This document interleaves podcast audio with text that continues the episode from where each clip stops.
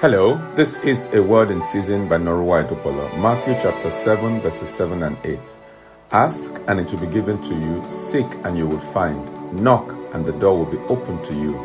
For everyone who asks receives, the one who seeks finds, and to the one who knocks the door will be opened. When you consider these verses in regards to prayer and praying, you will notice that there seems to be a progression in intensity. Ask, seek, knock. Sometimes the answer will come at the asking stage.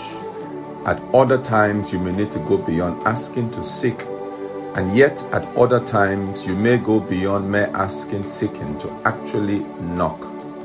To my mind, I see a demonstration of this progression in the book of Nehemiah. When he shot a prayer to God just before he answered the king's question in Nehemiah chapter 2, verse 4, he was asking, when he went into a time of prayer and fasting in Nehemiah chapter 1, verse 4, regarding the state of affairs in Jerusalem, he was seeking the mind of God to know how he ought to respond to the news. By the time he was reporting Sanballat and Tobiah to the Lord in Nehemiah chapter 6, verse 9, he was knocking.